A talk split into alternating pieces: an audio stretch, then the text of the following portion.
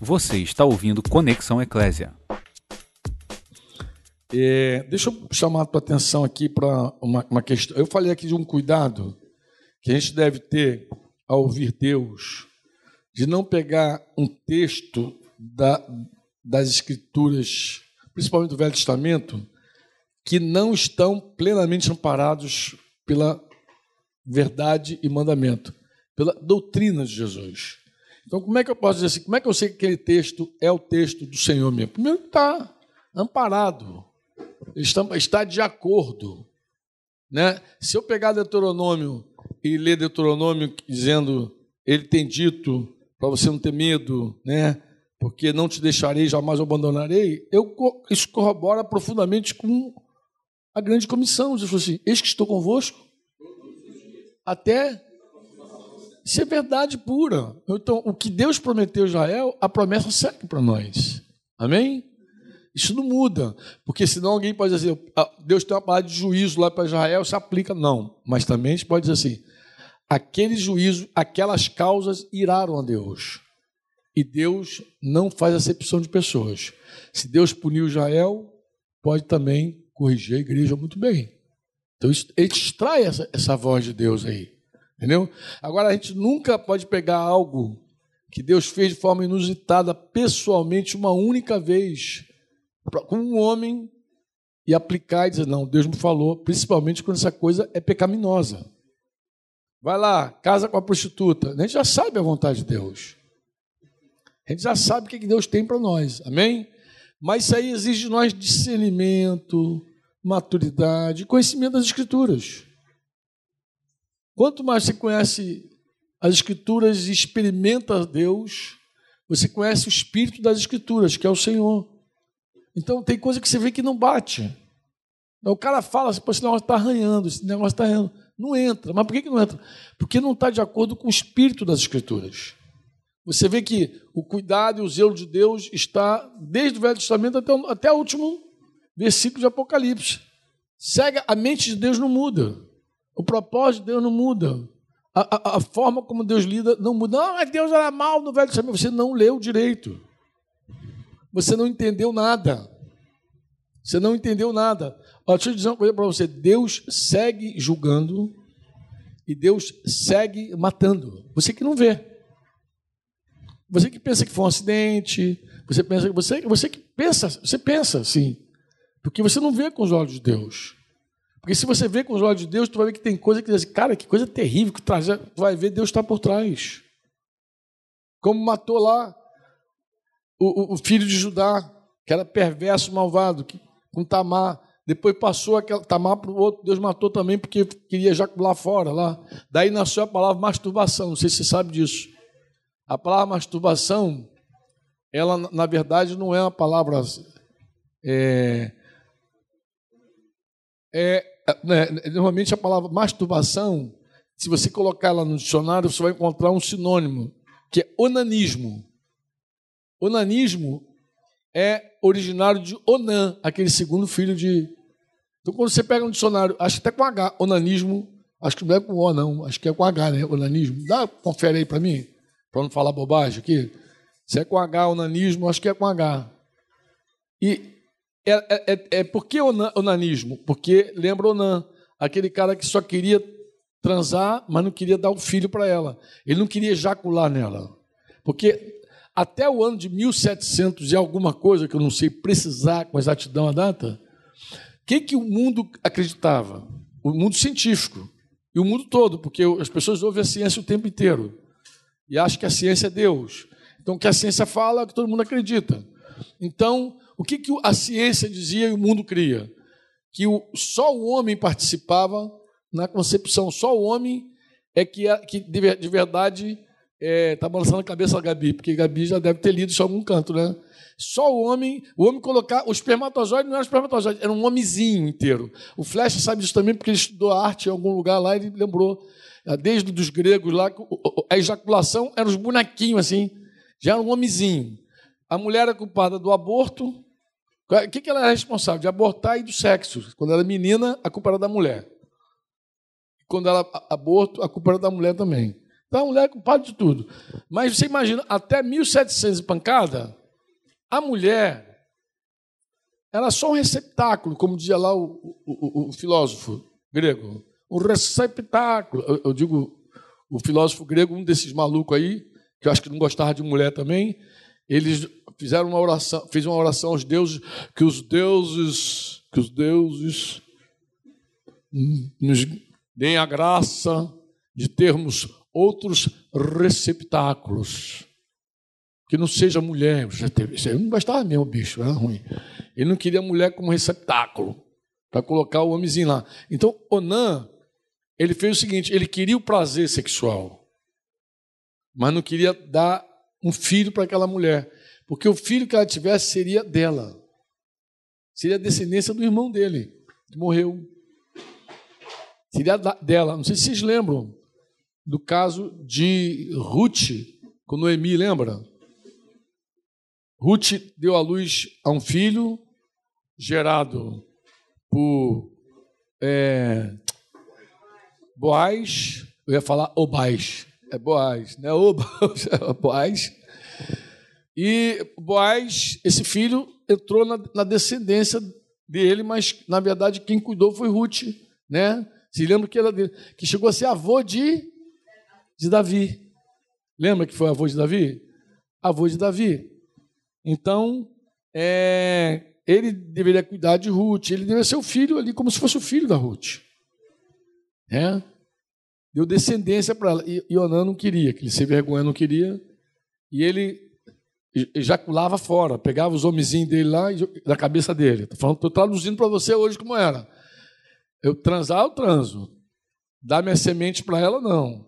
Aí tirava o pênis na hora de ejacular e ejaculava fora. Deus olhou aquilo, viu a perversidade do coração dele e o matou. Deixa eu dizer uma coisa para você que de repente você não sabe, porque você está na outra era. Ou então não, não, não compreende a escritura.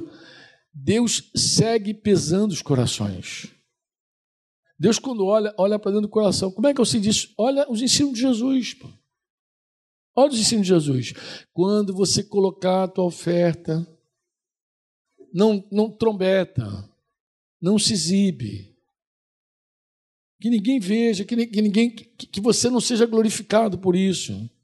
Se você for orar para ser visto, se é isso que você quer, você já recebeu a tua recompensa. Se você dá esmola, oferta para ser aplaudido pelos homens, já recebeu sua recompensa. Então Jesus segue pesando os espíritos, ele segue pesando os motivos. Não mudou nada. Ele falou claramente que tudo que a gente faz com intenção ruim, Deus já viu. E, e aquilo vai se cumprir em algum momento da nossa vida. E a, a recompensa de Deus a gente perde. Por quê? Porque o motivo não era puro. Então, e, um, e se falando de motivo impuro, dá uma nota para você falando de motivo impuro. Deus matou um casal na inauguração da igreja com motivo impuro. Como motivo impuro, Franco? Motivo impuro, amado. Leia a Bíblia. Leia a Bíblia todo dia. Final do capítulo 4 é de Atos dos Apóstolos. Eu tenho que ler o capítulo 4 no finalzinho para você ficar esperto, para você entender, porque a, o documento de Atos para o amigo dele, Teófilo, né? Não, não, não, não tinha capítulos e versículos. Ele começou a contar uma história para ele, do princípio da igreja. Então, versículo 36, ele começa dizendo assim no capítulo 4: José, a quem os apóstolos deram o nome de Barnabé, Bar, esse prefixo Bar é filho, Nabé, consolação. Daí a palavra filho do encorajamento, filho da consolação. Bar Nabé. Bar Jonas, filho de Jonas. Bartimeu, filho de Timeu. Então, Bar, Bar, Bar Jesus, filho de Jesus, lembra? Bar Nabé. Ele ganhou um apelido dos apóstolos, filho do encorajamento, filho da consolação. Era da tribo de que tribo era? De Levi. Deixa eu te perguntar, será que isso tem importância? Tem. Eu vou dizer para você qual a importância que tem, segundo o que eu enxergo aqui. Ele era da tribo de Levi e tinha, e tinha nascido na ilha de Chipre.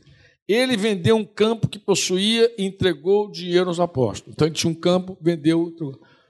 Por que, que eu acredito que Lucas colocou aqui da tribo de Levi? Eu acredito que ele colocou da tribo de Levi, por quê? Porque os levitas não tinham herança, não tinham terra. Lembra que eu falei isso algum tempo atrás para vocês aqui no começo? Um desses dias eu falei, eles não tinham herança. Então, um cara que sabia que a herança dele era o Senhor. Lembra que é, esse era o slogan da tribo de Levi: Tu és a porção da minha herança. Amém? Tu és a porção da minha. Então eles não tinham terra, eles não tinham herança. Então o que que Barnabé no começo da igreja eu julgo que está aqui por isso? Ele entendeu que ele não precisava ter aquelas terras. Ele precisava ter, ele era um levita. Ele não tinha parte da herança. E ele pegou então e vendeu. E pegou o dinheiro, entregou o dinheiro aos apóstolos. Havia, porém, esse porém já, já conectou a ideia. Havia, porém, um homem chamado Ananias, que com sua esposa Safira vendeu uma propriedade, ou seja, pegou uma propriedade também e vendeu. E levou apenas parte do dinheiro aos apóstolos, ou seja, chegou em casa, tomou uma decisão com a esposa, e, cara, é muito dinheiro isso aqui para dar para os caras, para dar para a igreja, para dar para Deus, não sei como é que ele lia o negócio. Bom, Deus não quer isso. Quando a gente pensa, eu estou presumindo, tá, mano? Estou presumindo, estou presumindo que a gente pensasse, poxa, quando eu falei contigo, meu bem, para a gente vender esse terreninho e pegar o dinheiro, fazer igual o Barnabé fez, que ficou, ficou famoso, ganhou até apelido dos apóstolos, Barnabé e entregar aos apóstolos lá, eu não pensei que valia tanto esse negócio. Mas agora que a gente vendeu, pô, é muita grana. Então, Deus conhece nosso coração. Quando a gente pensou em dar esse terreno, nós pensamos em dar 50 mil. Eu não tenho culpa se vendi por 100 mil. Então, eu vou guardar 100, 50 e vou dar 50. E os dois entraram num acordo. Só que aí aconteceu o seguinte: o que aconteceu? e estava com a aprovação da esposa. Ele afirmou que aquele era o valor total. Né? Ele afirmou isso. Então Pedro disse: Ananias. Se ele afirmou, é porque provavelmente Pedro perguntou. Pedro já estava cheio de Espírito Santo. Quanto vendeu essa terra? Ele falou, Deve ter dado aquele medinho, né? Por isso aqui, ele podia ter dito, cara, Pedro, o negócio é o seguinte, eu vendi por 100, mas, cara, eu não propus dar 100. Eu, quando pensei em vender o terreno, eu achei que esse terreno valia uns 70. Então, eu estou achando que o justo agora é dar 70, Pedro. Porque, mas ele mentiu. Ele não morreu porque não deu dinheiro. Ele não morreu porque pegou a oferta, uma parte do dinheiro botou no bolso dele. Ele não morreu por isso. Olha a conversa de Pedro com ele. Pedro falou assim: então Pedro disse a Ananias: por que você deixou Satanás encher o seu coração? Você mentiu para o Espírito Santo quando guardou parte do dinheiro para si a propriedade era sua, para vender ou não, como quisesse. E depois de vendê-la, depois de vender a propriedade, tem uma coisa: o dinheiro também era seu. A propriedade era sua, e depois que você vendeu, o dinheiro era seu ainda. Todo o dinheiro era seu, estava contigo o dinheiro. Para entregar ou não, pô. Como pôde fazer uma coisa dessas?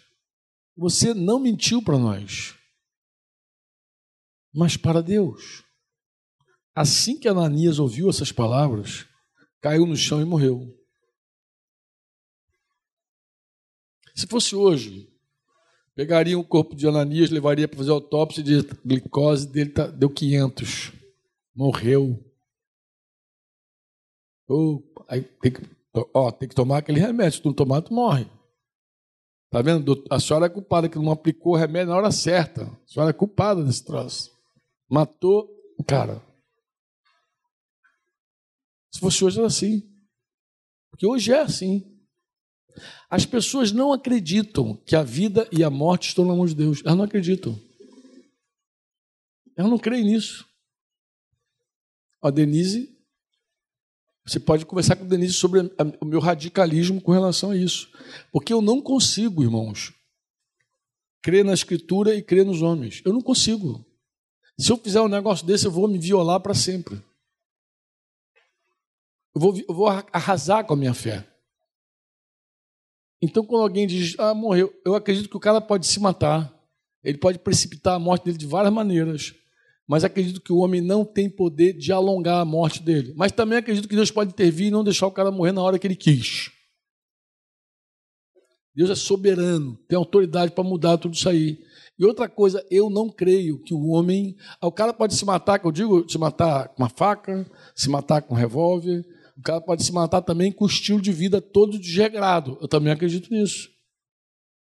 Que ele vai se matando aos poucos, por causa da glutonaria dele, por causa da bebedice dele, por causa da preguiça dele. Isso vai matando, isso também eu acredito. Ele se matou. Por quê? Por causa do pecado dele, porque é o pecado que traz morte. Ele se matou. Ele podia ter morrido mais, mais tarde, mas ele precipitou. Como é que ele precipitou isso? Fez igual Judas. Inclusive a palavra para Judas foi: se precipitou. Meteu uma corda no pescoço e acabou com o tempo dele. Se matou. Mas eu acho que o cara se precipita também quando ele. Quando é que ele se precipita? Quando ele faz coisas que vai tirando a vida dele, pô. Mas isso tudo tem um, um porquê, tem um prazer por trás disso. Tem um prazer. Uma pessoa que se entrega a vários relacionamentos sexuais, qual a probabilidade dessa pessoa ficar doente? Nelly estava falando agora aqui da, da, poligamia na África, como é que isso prolifera o, o vírus da AIDS, pô. E prolifera mesmo, pô. Talvez vocês não saibam, mas existe uma informação assim que diz que esse HPV, esse vírus HPV, está empesteando a juventude no mundo. Não só no Brasil, no mundo. Mas no mundo, no Brasil já é assustador. Eu não sei, Gabi, quanta informação você tem sobre isso. Mas eu ouvi um dado lá nos Estados Unidos que me deixou muito assustado. E foi de um pai preocupado. Um pai falou: Franco, a chance de um jovem hoje pegar HPV é muito grande. Ele falou um percentual agora que eu não me recordo, de tantos jovens já estão confirmados com esse vírus. Esse vírus, no útero feminino, produz um, um tipo de câncer, nem é isso? Então, no homem, talvez não, não evidencie, mas na mulher é câncer.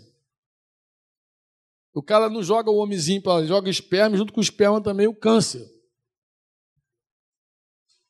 Então aí a pessoa tem um câncer. Aí, como, é, como é que vai dizer? Não, você tem responsabilidade com isso. Agora, Deus é poderoso para te curar, Deus é poderoso para te limpar, o sangue de Deus tem poder. A gente não questiona nada disso, está dentro da soberania de Deus, amém? Mas que você de alguma forma contribuiu para aquilo, contribuiu. Esse casal aqui precipitou mentindo ao Espírito Santo, macomunou. E aí diz assim: Ananias ouviu essas palavras, caiu no chão, morreu. Um grande temor se apoderou de todos que souberam. Todos que souberam ficaram temerosos. Não, não ficaram temerosos, não temeram a ciência ou a falta dela. Eles temeram a Deus.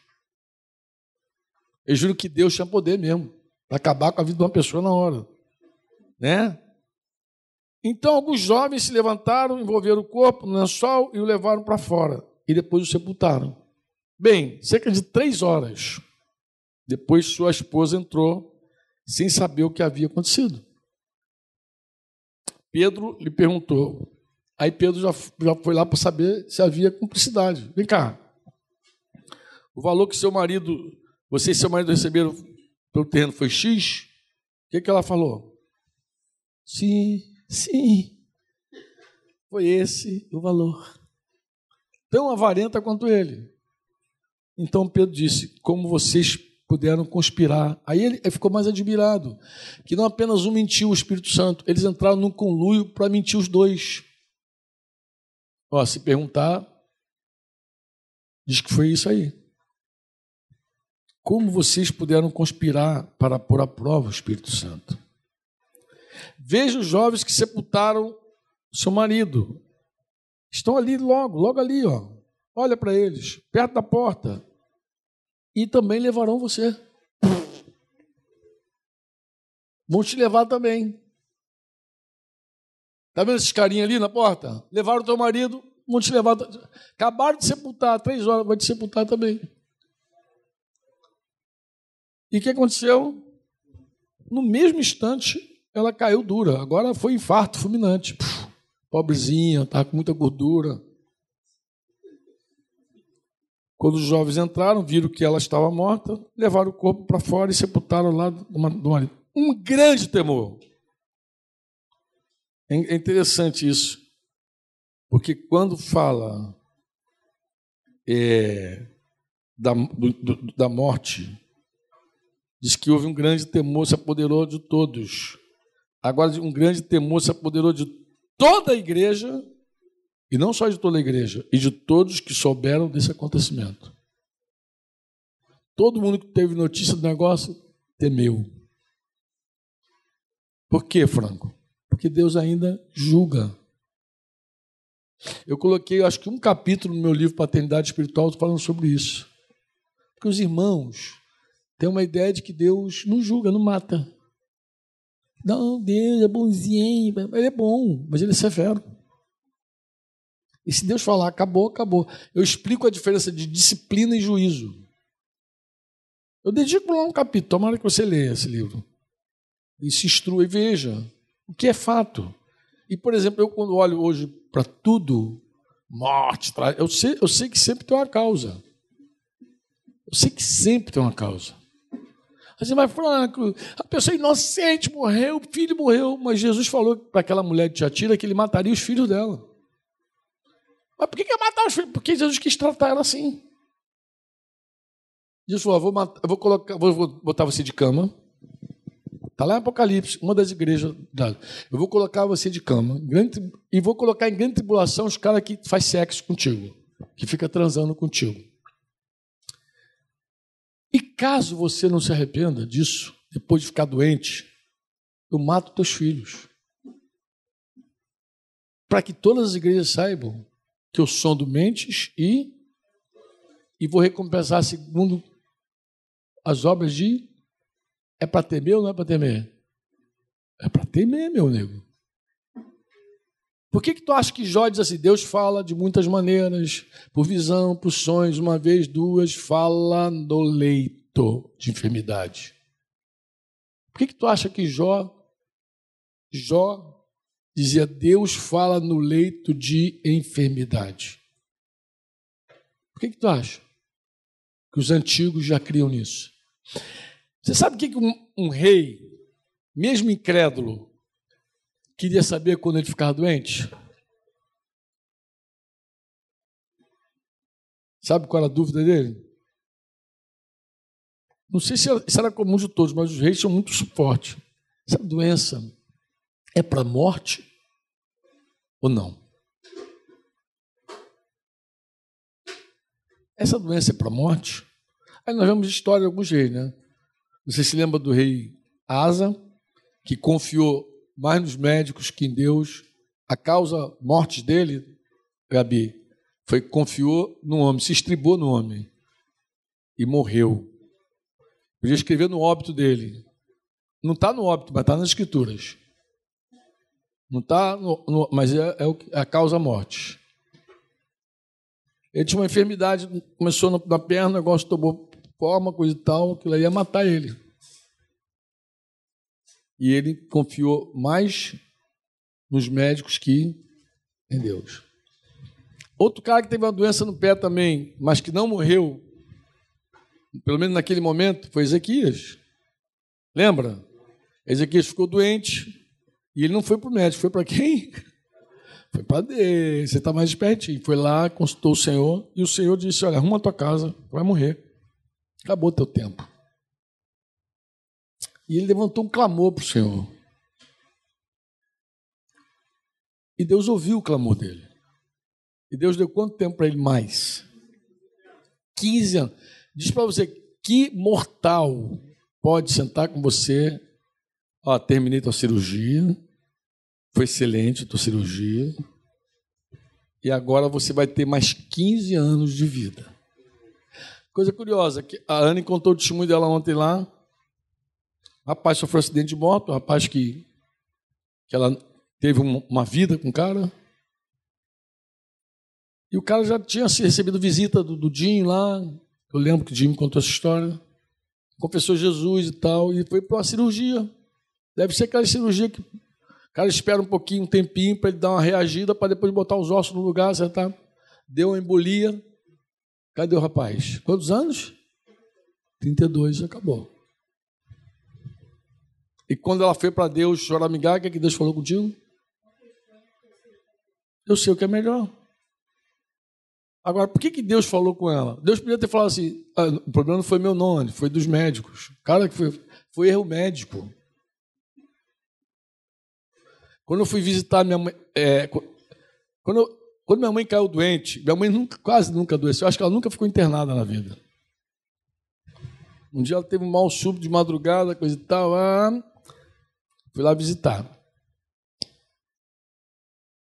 E visitei minha mãe, coisa e tal. No dia seguinte, ela tava, no dia seguinte eu visitei, saí da visita. Quando cheguei em casa, ela tinha partido.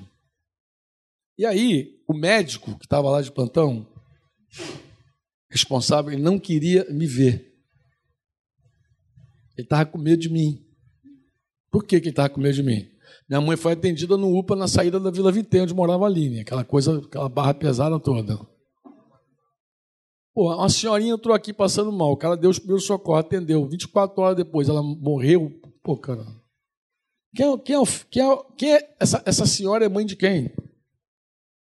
cara desesperou, sumiu. Quando eu fui lá é, acertar, ter, ter, noção das coisas, dos fatos, o que eu precisava fazer, as providências que eu devia tomar, a, mulher, a assistente social falou assim: doutor, pode descer, o rapaz é tranquilo, ela me chamou de rapaz ainda. O rapaz é tranquilo. Aí ele desceu e ele me falava comigo assim de como ele estava surpreso com a partida da minha mãe. Como que ele perdeu aquela pessoa? E eu então coloquei ele no lugar dele, na humanidade dele. Eu falei, querido, você não perdeu minha mãe. Deus é que levou. E eu estou em paz porque Deus me falou antes que faria isso. Um ano antes, tive um sonho. Eu estava no quintalzinho, e minha mãe botava a cabeça em cima do muro assim, me chamava, é, eu, mamãe, subia no, no, muro. Quando eu subi no muro, o que, que eu percebi? Que era a casa da minha mãe. E eu vi uma casa bonita assim, e lá no finalzinho, uma obra sendo terminada. Estava no tijolinho, eu falei, a obra está sendo terminada. Eu reparei que o final daquela casa bonita tinha uma obra sendo terminada. Acordei, falei com Denise, Denise, Deus vai levar minha mãe. Como assim, vai? A obra dela está terminando. Bem, a gente fica afligido, porque ninguém quer perder pai mãe idade nenhuma. Quando está chegando assim, um mês antes lá partir, outro sonho. Esse foi mais forte. Estou andando com minha mãe numa calçada assim, os dois conversando. De repente, o lado da calçada onde ela caía virou um nada, um abismo. Minha mãe, ai, eu agarrei ela pela mão. E ela olhava para mim assim, aquele desespero assim, eu agarrei ela pela mão. E aí aquela voz falava comigo: solta ela. Solta ela, Franco. Aí eu soltei. Aí quando eu acordei de novo, o que, que eu falei? Denise, tá perto. Minha mãe vai embora. Minha mãe que nunca passou mal de nada, nunca teve internado de nada, coroinha, pá, pá, pá, 77 anos, já fazia 78 anos naqueles dias. Até me lembrei quando minha mãe partiu, eu falei, Davi viveu 70 anos. Deus ainda deu para minha mãe mais sete, além de Davi. Ela viveu mais que Davi. E deu mais 11 meses e alguns dias. Deus teria dado 10 ciclos de vida para minha mãe. Mas Deus na misericórdia dele, deixou a gente curtir a velhinha até. Então, quando ela caiu doente, o que, que eu lembrei na hora? ela vai partir. Minha mãezinha vai embora. Tive dúvida. Eu fui visitar minha mãe já rendido e já pensando, não vou fazer força, não vou ficar agarrando minha mãe. Minha mãe conversou comigo, ah, domingo eu tô lá, tá na reunião. Eu falei, tá bom, mãe, vamos lá. Aniversário do Deraldo.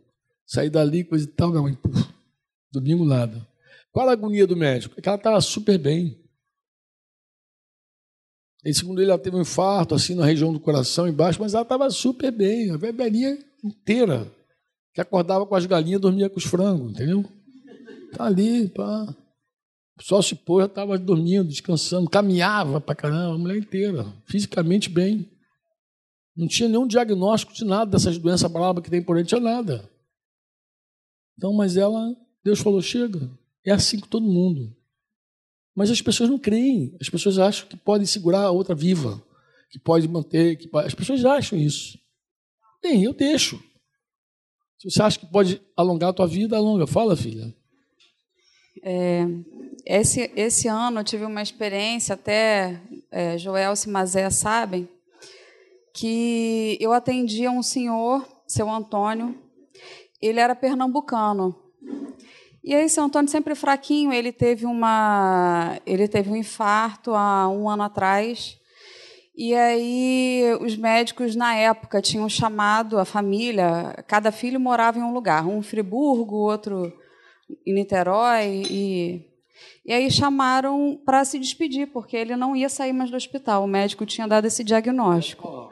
É, deram a palavra, porque diz Dona Elma, a esposa dele, que ele é, só coração ficava funcionava 30%. Então ele quase não tinha oxigenação no cérebro e tal.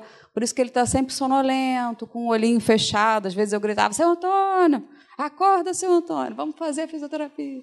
E ele ia, despertava. Aí teve numa, num atendimento que eu, que eu falei para ele que todo ano eu vinha para o sertão. E aí eu lembrei disso, achei interessante, que eu falei, seu, é, seu Antônio, eu conheci Pernambuco, ele era pernambucano. E aí eu tentando puxar a conversa para ele ficar mais acordadinho e fazer fisioterapia, né?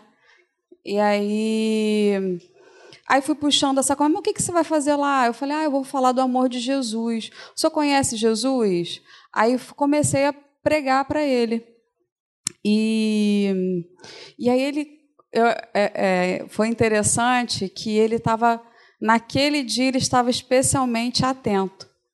Né? Ele estava com o olhinho assim, ele sempre eu tentava fazer, é, eu trabalhava muito a marcha com ele, né?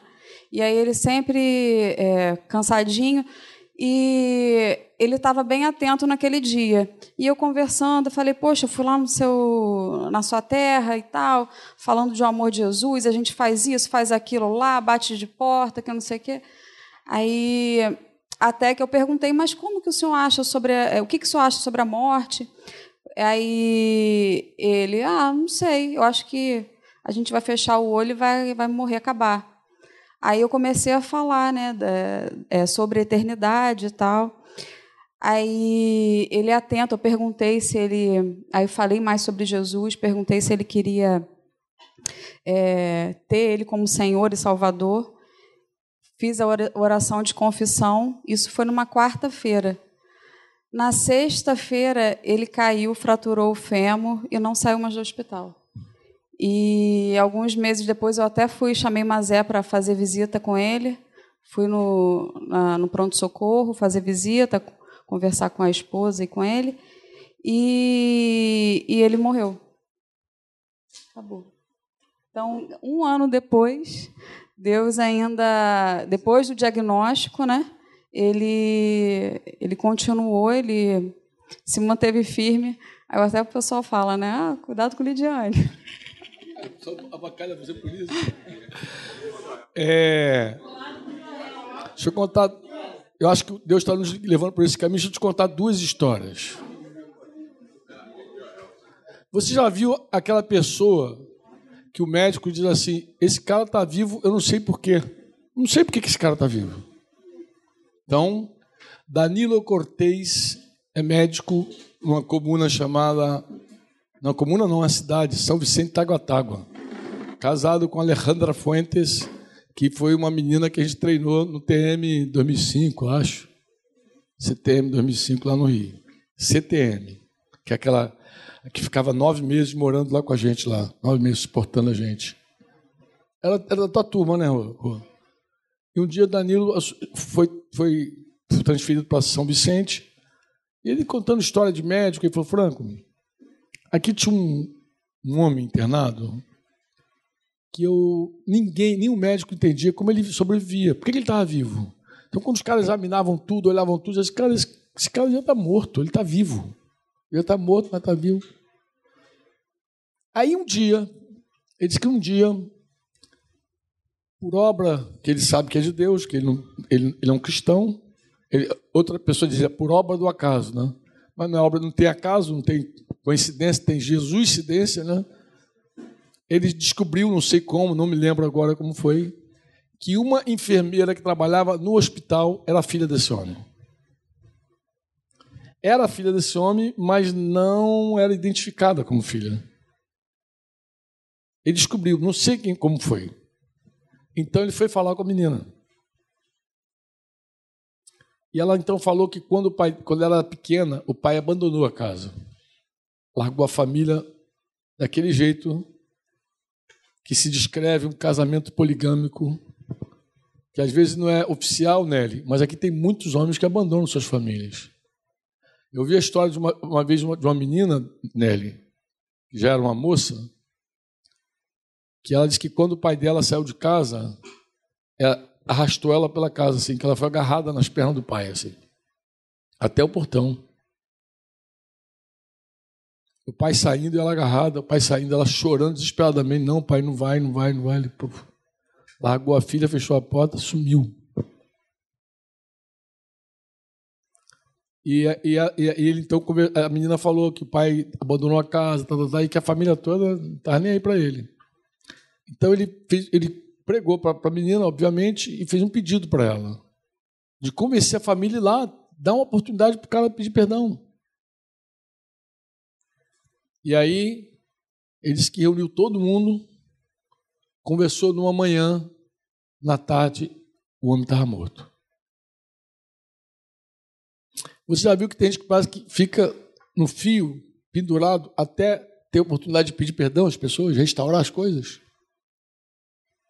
Já viu isso? Já viu, Tiago? Eu não recordo qual ano que foi, vocês podem me ajudar, quando teve aquela, aquela tromba d'água em Nova Friburgo, Teresópolis. 2014. 2010. 2010, né? Por ali. Na mesma época daquele terremoto no Chile. Ele chegou, teve que lá. Eu tive, eu tive a oportunidade de estar indo ali, né? No contexto que eu estava congregando com os irmãos, e nós fomos lá dar um suporte lá é, dar um auxílio àquelas pessoas ali e tal, trazer uma palavra de conforto também. E eu tive a oportunidade de, de saber de uma história que aconteceu naquela, naquela situação, naquela, naquele acontecimento, que foi o seguinte: foi lá, tinha acontecido lá em Nova Friburgo e, na verdade, a chuva ali naquela, naquela região tinha sido muito forte também, né? E numa única casa, né, na verdade, tinham todos eram discípulos de Jesus, menos um, que estava desviado. E, na verdade, o que marcou aquela, aquela região foi que, mesmo em todo aquele acontecimento, todos eles estavam louvando o Senhor né, com canções, com música, e toda aquela, aquela região ali ouviu o clamor da, vindo daquela casa. Sendo que tinha um, um daquela família que não tinha conhecido o Senhor. E todos morreram, menos aquele que estava desviado. E aí a, a gente não teve oportunidade de conhecer, né, de conhecer esse, essa pessoa, mas isso me marcou, porque é o que o Franco está falando, né? O poder da vida e da morte estão na mão do Senhor, né? E por mais que a gente não entenda o contexto, a situação, às vezes a gente pode até julgar os olhos humanos, mas o Senhor sempre dando oportunidade, né, para aqueles que de repente possam ter um encontro realmente com o Senhor. Né? Thank you. Vou, um, vou contar uma última história que talvez enriqueça tudo. Aí também agregue uma irmã psicóloga lá no Rio de Janeiro atendendo um garoto. Ela viu que todo o drama, toda a depressão do rapaz se fundamentava na notícia que o médico deu à sua mãe, de que ela teria poucos dias de vida. Então a irmã ficou muito comovida com a situação de ver o drama daquele rapaz e desafiou a fé do rapaz. Falou: Olha, eu... ela falou que ela cria, abriu. Nem vou citar o nome da irmã, porque eu sei que esses conselhos aí até caçam os psicólogos se eles pregarem e falar de Jesus. Mas a irmã ali quebrou o protocolo e falou: Olha, eu creio, eu creio no Deus que é, é poderoso para mudar a tua sorte, a sorte da tua mãe, inclusive. E pregou para ele, e o coração do garoto saiu cheio de fé, a ponto de levar a mãe para o presbitério orar. Uma, uma enfermeira. Ela era enfermeira, a mãe dele, como Alzira. Nós oramos por ela, ela tinha uma sentença de morte sobre ela. Passado um tempo, ela foi plenamente curada, restaurada, e o médico que deu a sentença morreu. Esse era um fato curioso, porque o cara que deu a sentença de morte partiu. Foi. Não me lembro por que, como que ele foi embora, mas ele foi, partiu. E a mulher doente, a enfermeira doente, sobreviveu. A vida e a morte estão nas mãos do Senhor. A vida e a morte. Então, é, vou, vou, dar uma pausa aqui, vou dar uma pausa porque esse assunto acho que vai, vai render, vai render mais um pouquinho. Vou dar uma pausa para a gente poder almoçar também, porque acho que o almoço já está pronto, não é isso? Pode ser assim? Eu queria orar com vocês agora, não apenas pela, pela refeição, mas orar especialmente para que Deus ajude a nossa fé. Porque, porque essas coisas a gente fala e fala e fala e fala, mas rapaz, tem uma voz no mundo que quando fala parece que todo mundo acredita. Todo mundo. Eu tenho uma irmãzinha muito querida, mas muito querida mesmo. Como essa irmã é querida? O dia a gente estava na casa dela conversando e ela falou que é, o médico, ela tomava um remédio, tomava vários remédios. Eu, eu sempre me preocupo com a pessoa que toma muitos remédios, porque o fígado pode de alguma hora gritar. Mas ela falou, ah, falou assim comigo, assim, que jeitinho dela, falou assim, não, mas o médico me obriga. Eu falei, então o médico vem aqui, pega a tua boquinha, abre a boca! Coloca dentro da tua boca o remédio. Não, não é assim. Eu falei, como é que o médico te obriga a tomar esse remédio? É porque a pessoa tem assim, a hora que o médico prescreveu, acabou, é uma lei. Eu recebi aquele, aquele homem aqui aquele dia, lembra? Teixeira, aqui. Teixeira tem uma, uma receita, sei lá, de quantos remédios na vida que ele tem. Toma remédio para pré-diabetes. Pré. É a novidade agora. O cara, para não ficar diabético, já toma remédio. O, o, o, limítrofe do açúcar na Europa é 120. No Brasil era 110, agora é 100. Daqui a pouco vai estar 90. Daqui a pouco o cara com 90 já está tomando remédio. Tudo isso, tudo isso, vocês podem não acreditar. Tudo isso é porque a Organização Mundial de Saúde ama você e está muito preocupada com a tua vida. Tudo isso por, só por isso. Um dia eu caminhava com o irmão médico e ele falou isso, eu falei, para, a gente parou a caminhada, eu falei, olha para mim, diz que me ama. falei, tu quer me convencer que tudo isso é cuidado com a minha vida? Tem médico que fuma. Tem médico obeso. Tem médico se matando aí nas noitadas aí.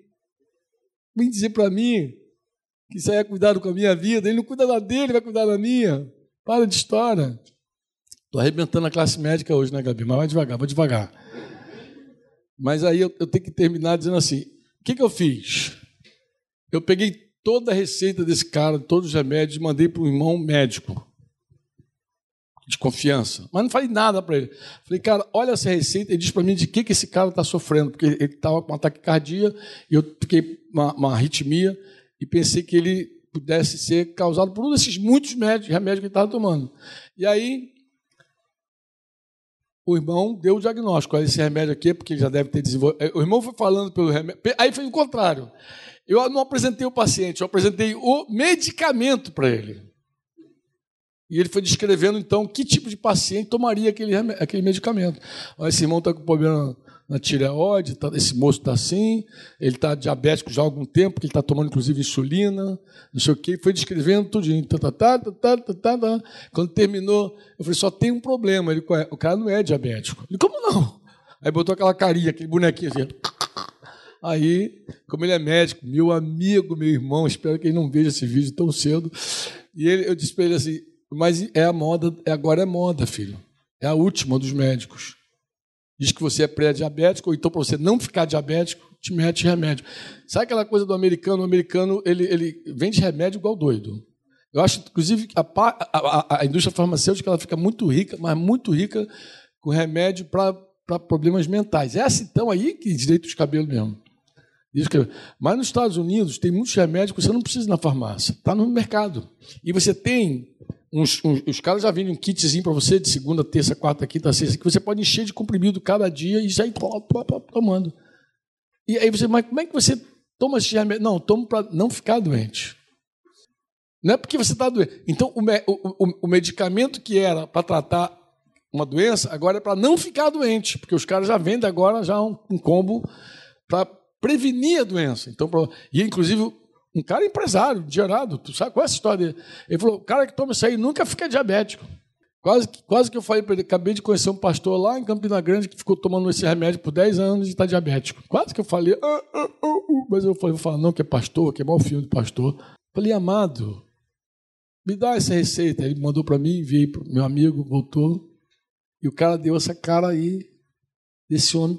Quer dizer, se fizer análise a partir dos remédios, talvez a gente esteja falando de pessoas diferentes.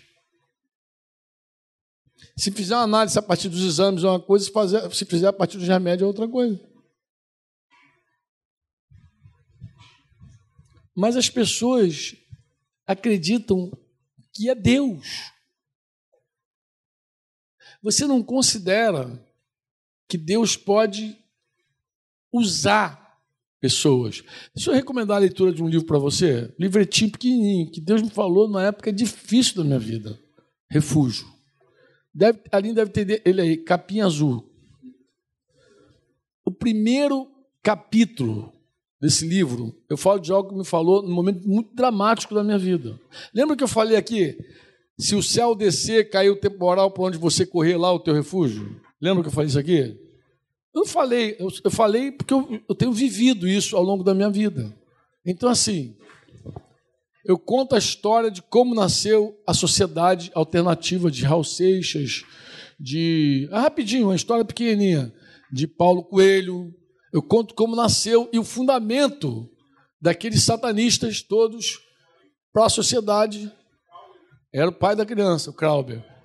E que se considerava besta do Apocalipse, inclusive. Já foi, essa besta já, já passou. Então, assim, é, o que, que fundamentava esses caras? Tá? É assim, Jesus foi ao Egito, mas não foi por vontade dele. O pai tinha um plano dele ao Egito, para cumprir a profecia. Do Egito, chamei meu filho. Moisés nasceu lá, mas José foi ao Egito. Não foi por obra humana. Ele chegou a dizer para os irmãos dele: não foram vocês que, que, que me enviaram para cá, não. Deus antecipou minha vinda para cá para eu receber vocês aqui e poder cuidar de vocês.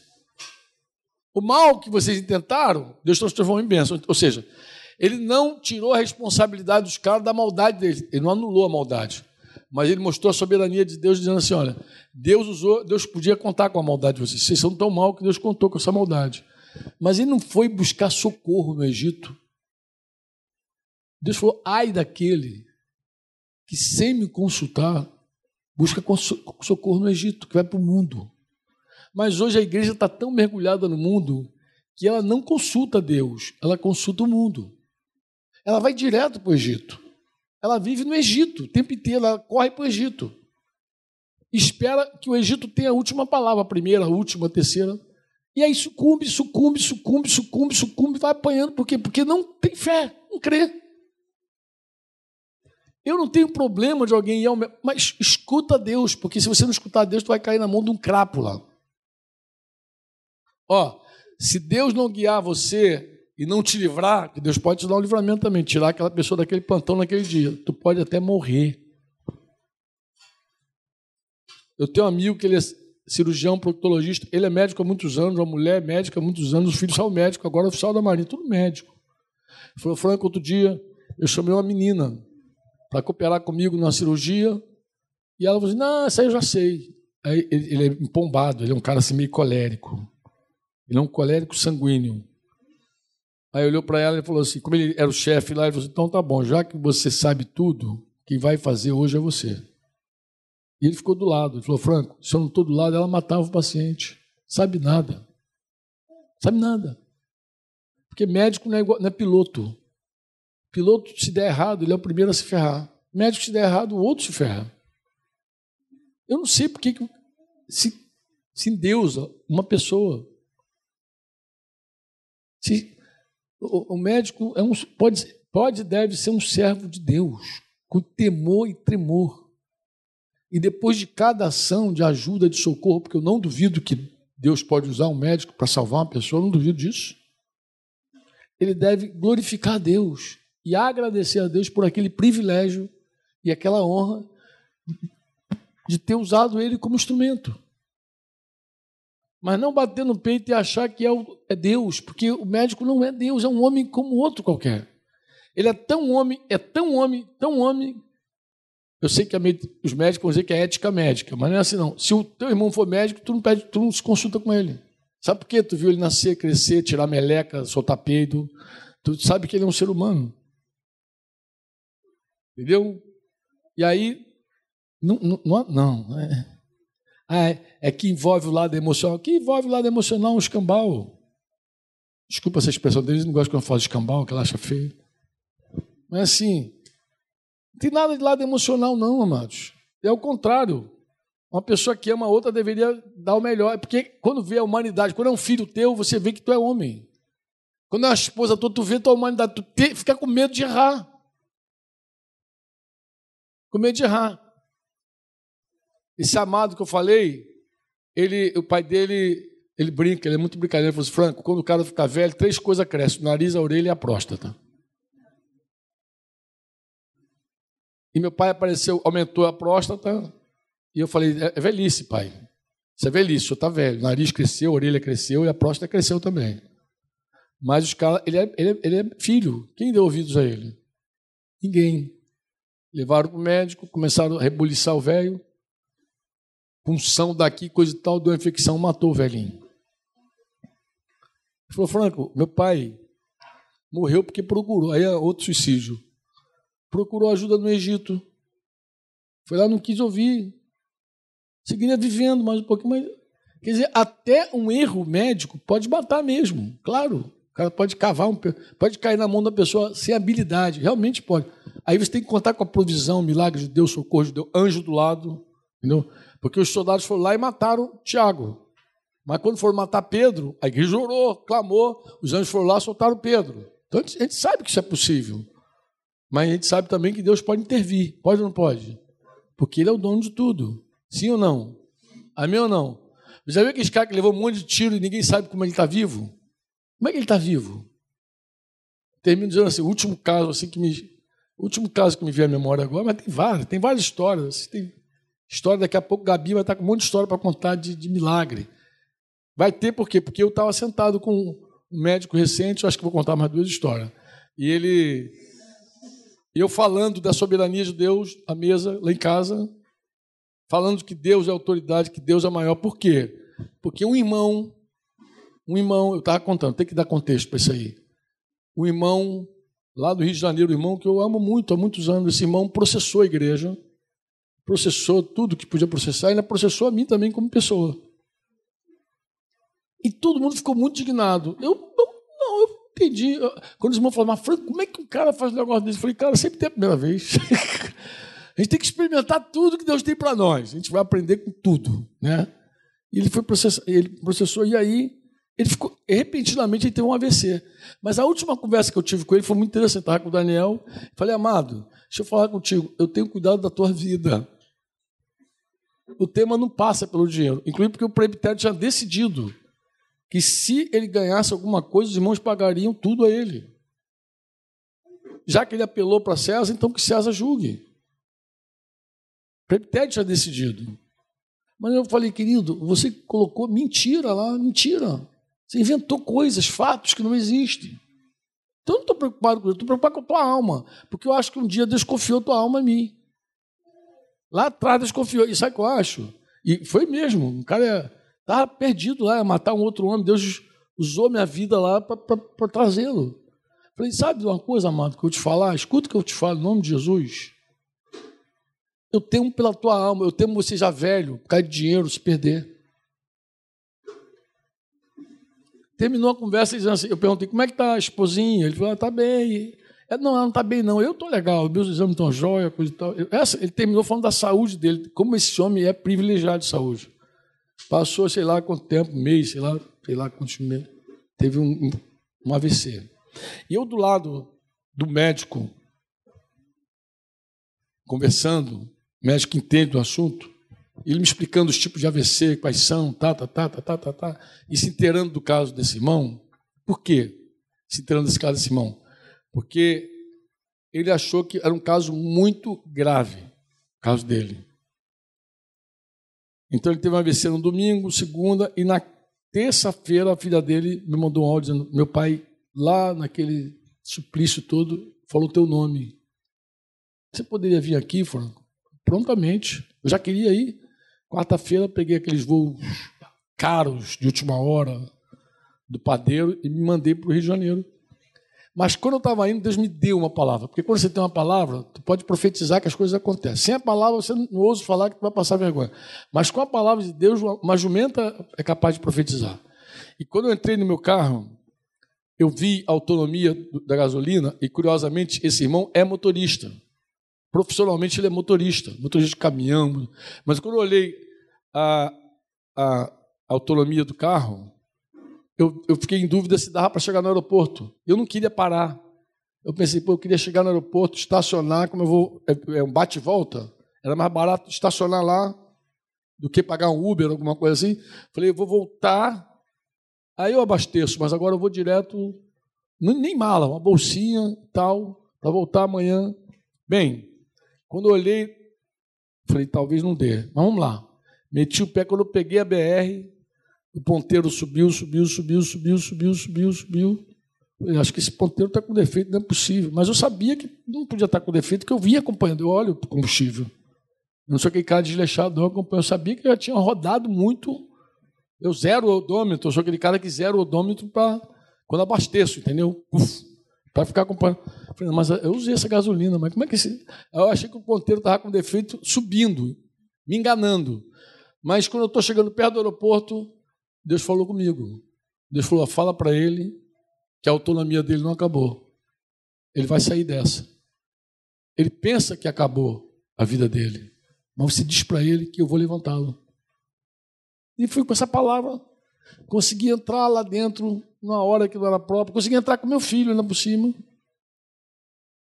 E lá, quando eu entrei, ele todo tubado lá, agarrei na mão. E antes de orar por ele, falou: Antes de orar, eu queria te dar uma palavra de Deus ah, tu tá achando que tua, tua gasolina acabou. Faz para um cara que é motorista, foi motorista a vida inteira, de ônibus, de caminhão. Falei, você está achando que tua gasolina acabou, né? Mas não acabou, não. Deus vai te agregar um tempo de vida. Você vai sair dessa, tal, tal, tal. Orei que eu não podia ficar muito tempo ali dentro. Saí. No dia, aí viajei para Curitiba de novo. Aí começou trac, trac, trac, a acontecer as coisas. Naquela noite ele teve uma alucinação, coisa e tal.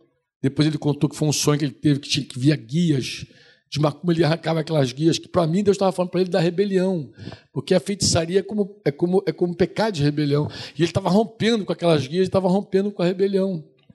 Eu entendi isso. Eu falei, caramba, Deus começou a mostrar ele rompendo com a rebelião.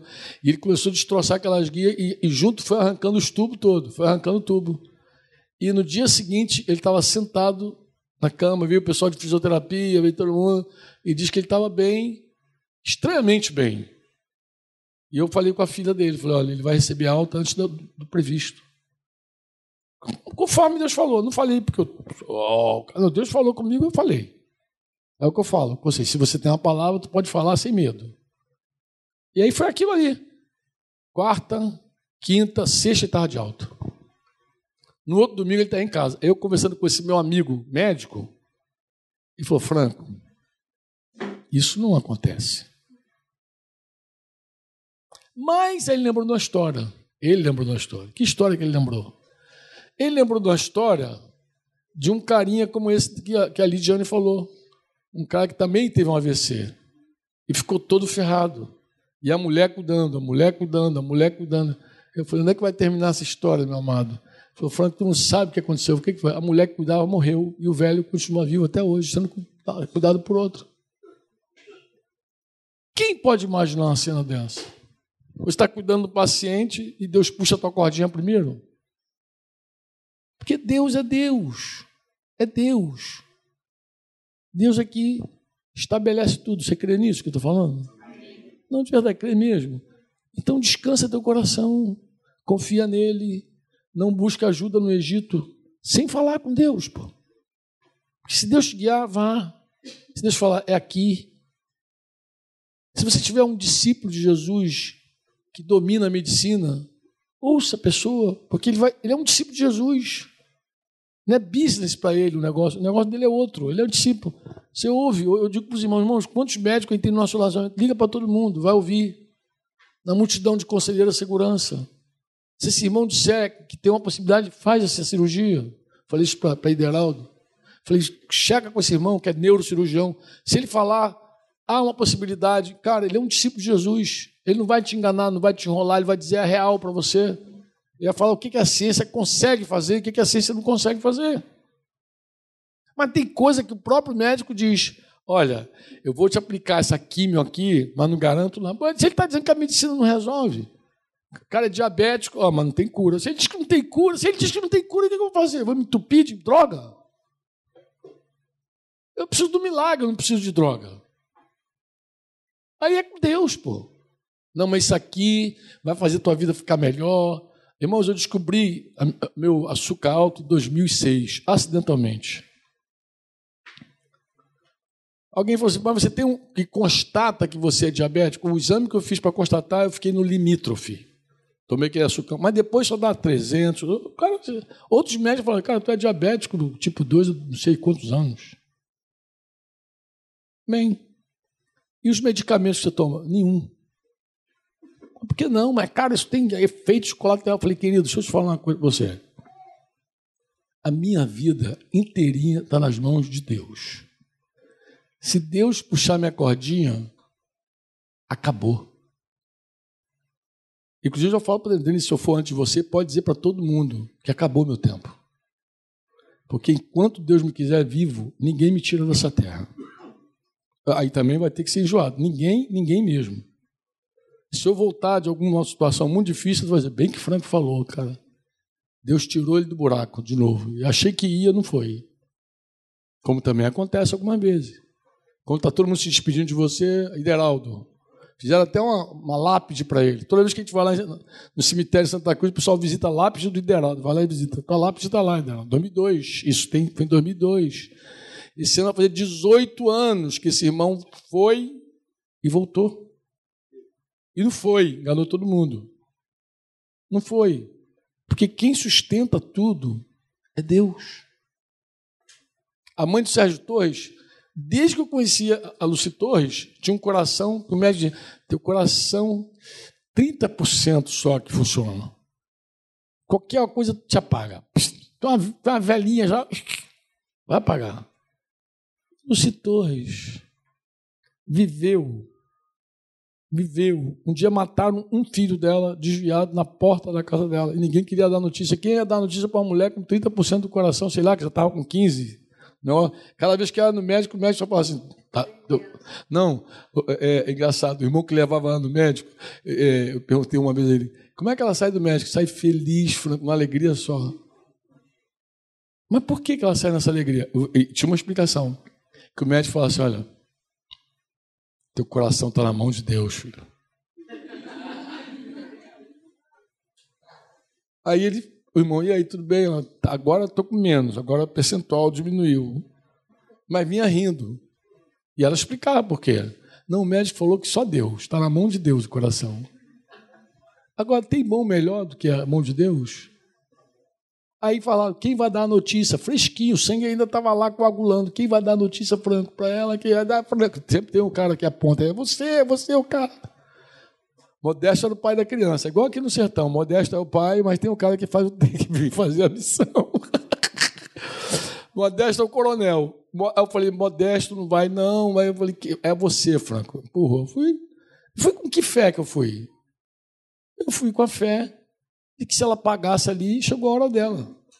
Foi igual a notícia que chegou a. Lá, o, o sacerdote ali.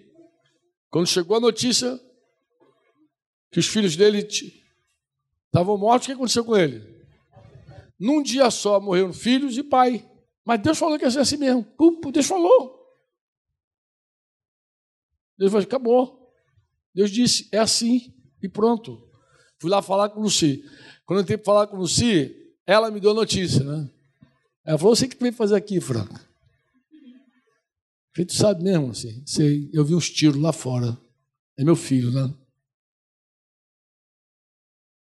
Falei, é, Luci, teu filho. Essa mulher viveu ainda depois de muitos anos. Um monte de gente foi na frente da minha mãe, foi na frente da Luci.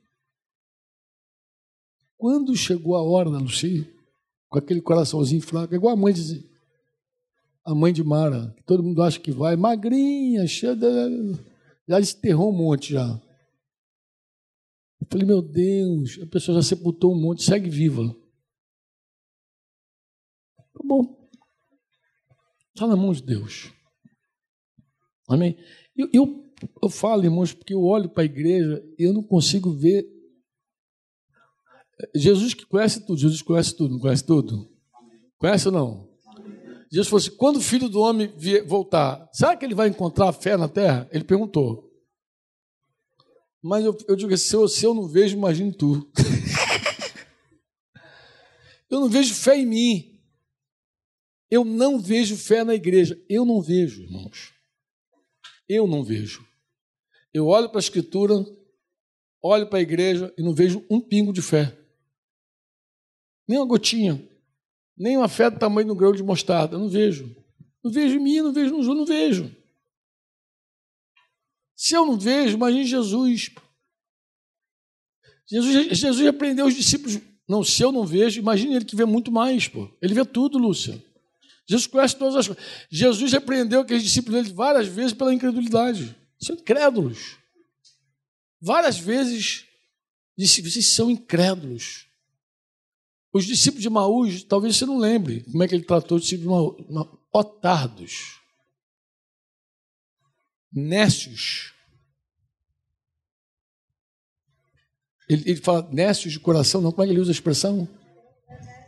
Sabe que é nécio de coração? Otardos. Não lembro se é nécio de coração, mas ele dá uma repreensão assim. Ele repreende.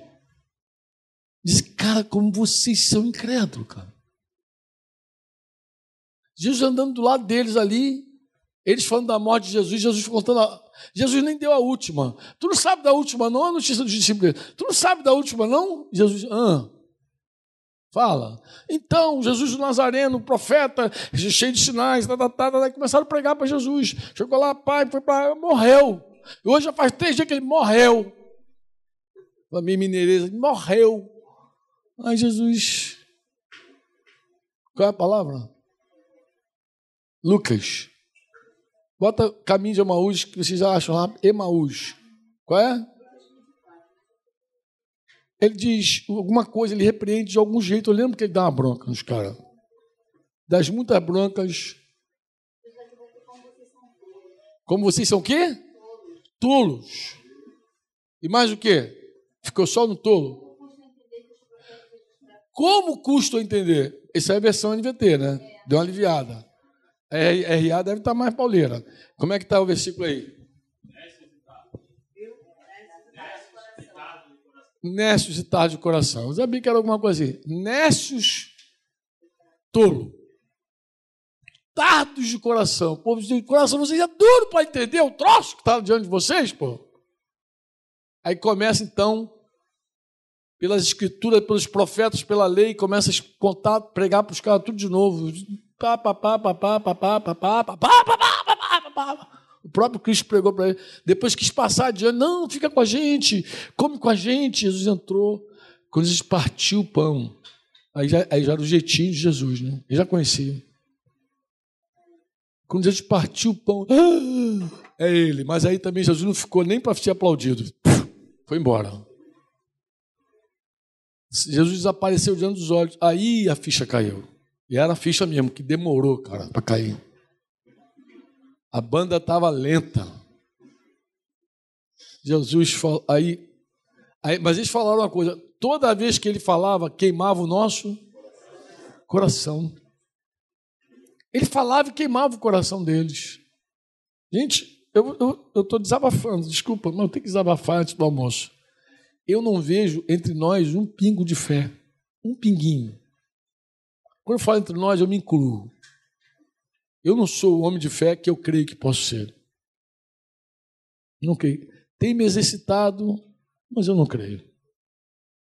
Acho que eu tenho algumas coisas que eu tenho vencido, mas eu não creio. Mas quando eu olho para a igreja, eu também não vejo. Ninguém me anima a buscar Deus na igreja. Me anima a buscar ajuda no Egito. Eu não vejo ninguém dizendo assim, vamos fazer um jejum, uma oração, uma vigília para orar. Nada, ninguém me anima isso.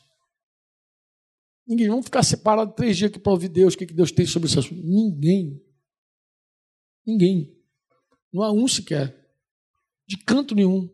Dos meus amigos, dos meus irmãos que eu amo, respeito, que eu sei que são santos e têm um caráter de Jesus, mas não vejo neles estímulo nenhum. Todo mundo está orando, estou orando. E às vezes nem acredito que está orando, porque agora tudo bota no WhatsApp, estou orando, acho que não está orando nada. Estou orando, orando, bota nem orando, bota aquela mãozinha assim. Ó, fulano está passando mal, aí bota logo a mãozinha. Eu não sei quantos param de verdade e oram de verdade. De fato falam comigo, não sei. Eu vejo aquele montão de mãozinha nos grupos, falei, sabe que parou mesmo? Sabe que orou mesmo? Né, sabe que orou mesmo? Só botou a mãozinha. Dito. E não vejo ninguém. De verdade, irmãos, desculpa ser tão franco com vocês. Eu não vejo ninguém na, no meu círculo, eu não conheço ninguém, ninguém que tem uma fé para ser imitada. Nesse nível, não. Nesse sentido, não. É para outras coisas, criando palavra na, na, santificação, na transformação, eu sei vejo isso. Mas quando o assunto é assim, cura, milagre, nada, ninguém. Eu já, eu já participei de oração assim, de cara terminar de oração, é, é Tiago é, 5,16, se está alguém entre vocês doente, chama os presbíteros da igreja, faça oração com óleo, oração da fé, salvará o enfermo, se houver cometido pecados, seus pecados serão perdoados. Eu já terminei uma oração dessa, da fé, e um pastor pegar o cartãozinho do médico, ó, procura esse cara, esse cara é bom a beça. Eu falei, é tudo menos a oração da fé. Essa não foi a oração da fé. Quebrou tudo que a gente orado, tudo. Tudo que a gente cria, tudo que a gente clamou. Eu havia até os, os rapazes falando aqui da oração da garota. Né? Eu, eu lembrei, eu, eu faço as maluquices também. Tem até um irmão que me zoou até hoje. Ah, Franco ora por morto. Eu peço mesmo. Porque eu creio. Eu creio que Deus levanta mortos. Sou zoado por isso, mas eu creio. E sou também acusado de ser irresponsável com a minha saúde. Também sou acusado disso. Já tive medo, mas graças a Deus hoje eu não tenho medo. Hoje estou muito tranquilo. Acho que hoje estou mais ainda do que antes, entendeu? Hoje eu tinha mais medo, era muito difícil, lutava grandemente com a minha fé, mas também hoje não. Não estou preocupado com nada. Às vezes faço os exames porque os irmãos estão tão pertinho assim, e fica, ah, Franco, faz, faz, tá bom, fazer, faz. Se der alto, está feliz, se der baixo, estou feliz. Eu não acho que vou morrer porque eu não me cuidei. Eu acho que se eu apagar os olhos, vai ser o dia que Deus falou: acabou. Bem disso eu tenho paz. Entendeu? Mas eu quero transcender isso. Como é que eu quero transcender? Eu quero gerar paz nas pessoas também e gerar fé. E quero também ver restaurado entre nós os sinais e os prodígios do Senhor. É o que eu quero, amejo. Eu quero ver os caras da indústria farmacêutica desesperados. Principalmente aqueles que ficaram bilionários à custa de, de, de destruir outras pessoas. Quero ver. Eu quero ver gente que pratica medicina para ganhar dinheiro infeliz, com dor de cabeça. Igual aqueles caras lá no tempo do Smith, lá, falar com o rei para tirar esse cara daqui. Os médicos estão juntos aqui. Fizeram um conluio para tirar você daqui, porque não têm mais doente para cuidar. Eu quero ver isso. Eu, que, eu quero mesmo. Deus sabe que eu quero. Mas eu sei que isso também passa pela igreja. Porque eu digo, Senhor, quando é, diz que os sinais, os sinais seguirão os que creem. Mas a Bíblia diz também que os sinais são para quem não crê. Milagre é para quem não crê. Crente não precisa ver milagre para crer, crente já crê. Quando se opera um milagre, é para o incrédulo. Oh! Mas eu tenho certeza que quando os milagres acontecerem, os crentes vão fazer isso. Oh! Os crentes vão começar a ficar crentes de verdade. Porque hoje é crente só no nome. Não é crente, crente, entendeu? Crente, não é crente. Não crê no que Jesus falou. Eu me incluo. Eu não estou me excluindo, eu me incluo. Eu, eu, não crê que todos os fios de cabelo estão contados. Não crê. Não, que, não crê. Não crê mesmo. Eu estou falando, tem gente que tem medo de, da tosse do outro irmão. Está amarrado, tá aqui. Como se Deus cochilasse e o vírus entrasse. Entendeu? É assim que eu, que eu vejo a igreja. Uma igreja incrédula. Uma incrédula, uma incredulidade que, que contamina. Contamina e contagia. Contamina e contagia. Que vai se alastrando, alastrando cada vez mais. Dói o coração. Dói o coração. E, mas vejo Deus também trabalhando, ensinando as pessoas a confiar nele. Isso também vejo. De um jeito ou de outro, Deus não para de trabalhar. Não é por causa da nossa credulidade que Deus para. Inclusive, Deus não afunda se eu parar de crer. Quem afunda sou eu. Pergunta a Pedro. Quando ele andou sobre as águas e duvidou, Jesus não afundou. Não foi assim. Jesus clamando: Pedro, crê em mim que eu estou afundando. Creio. Pedro, coloca fé em mim que eu estou afundando. Não, foi o contrário. Jesus seguiu andando nas águas e Pedro afundou. Quando a gente não crê, quem afunda somos nós que afundamos.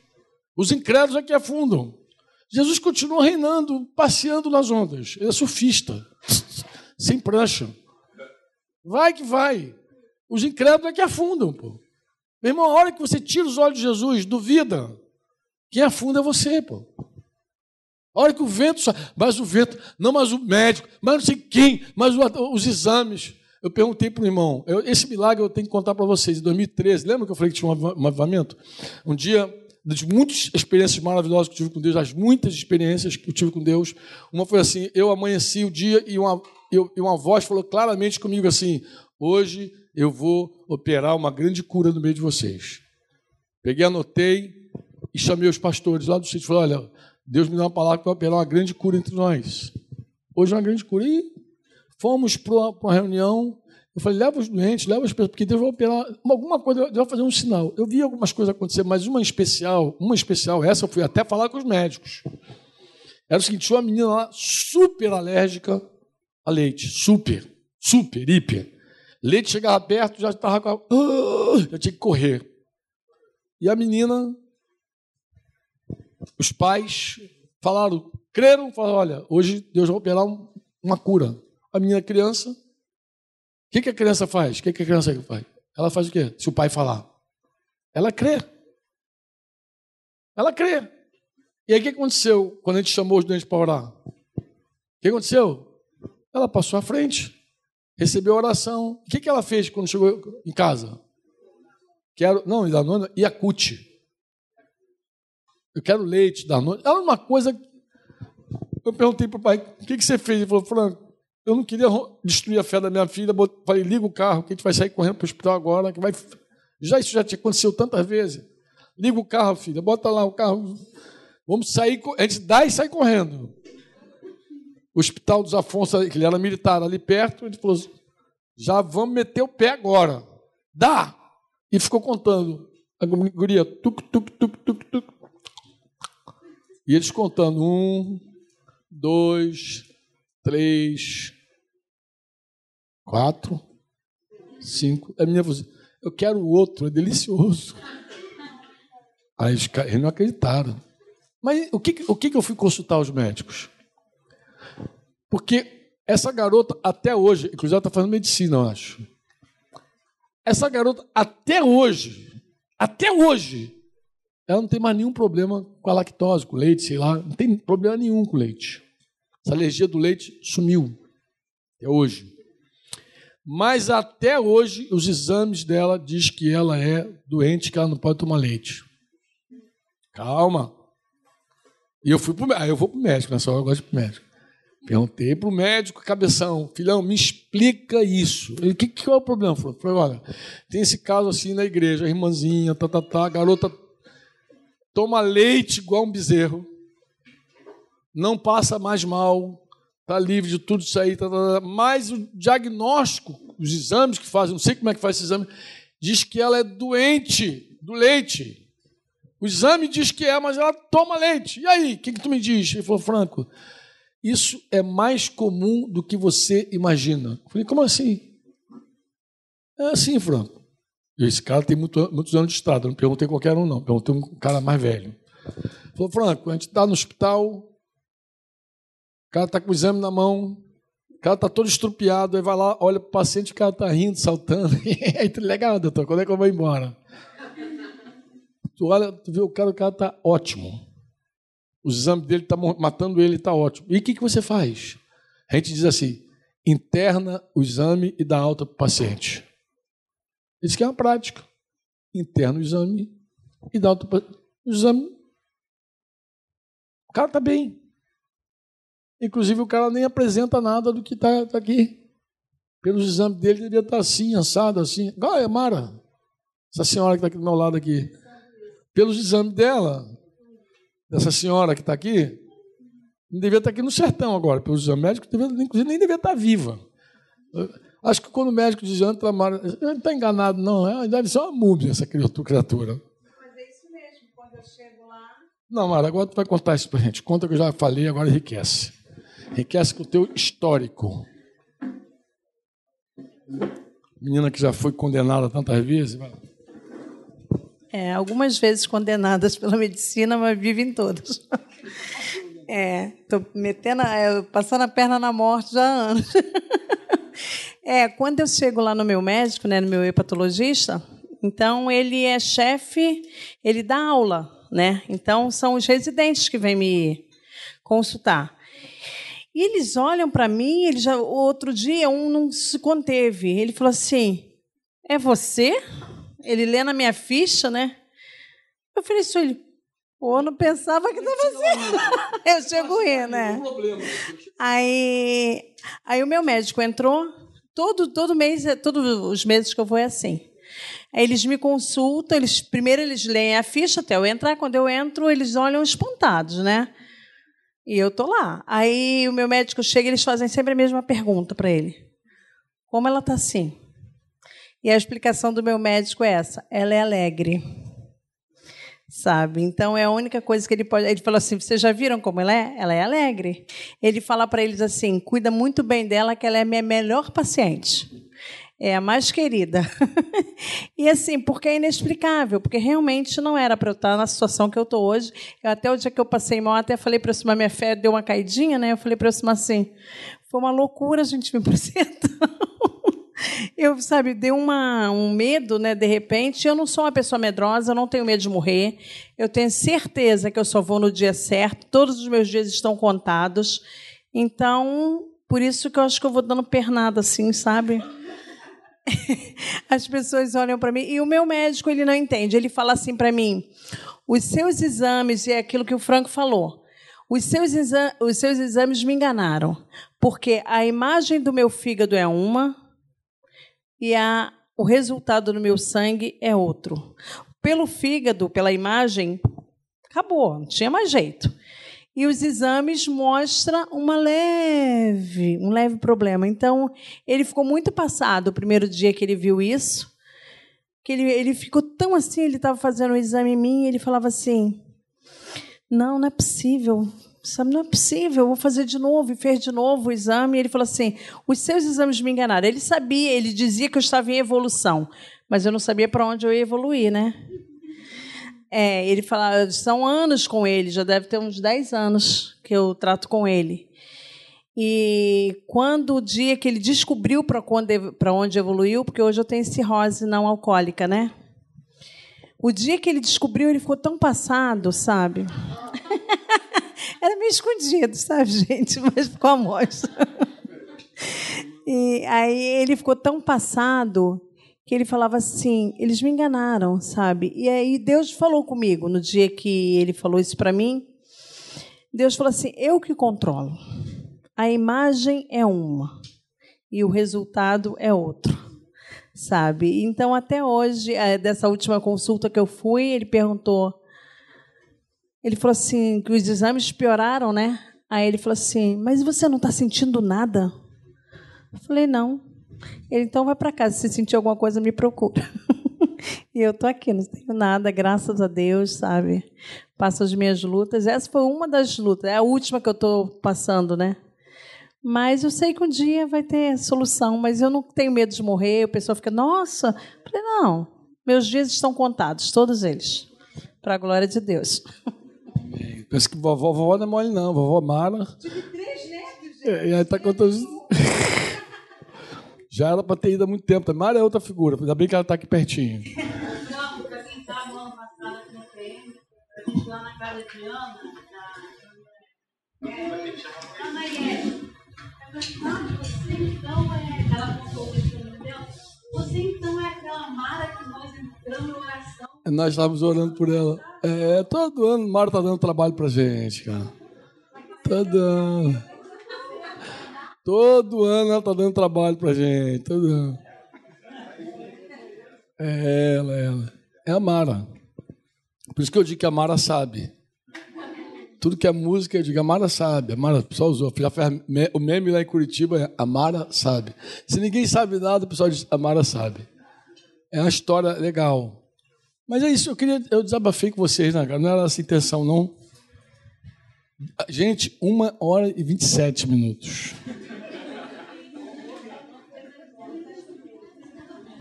Glória a Deus. Vamos orar, vamos dar graças a Deus. Ah, meu Deus, se a gente ficar aqui até uma hora e vinte e sete, aconteceu uma faísca de fé em algum coração. Oi, meu lindo.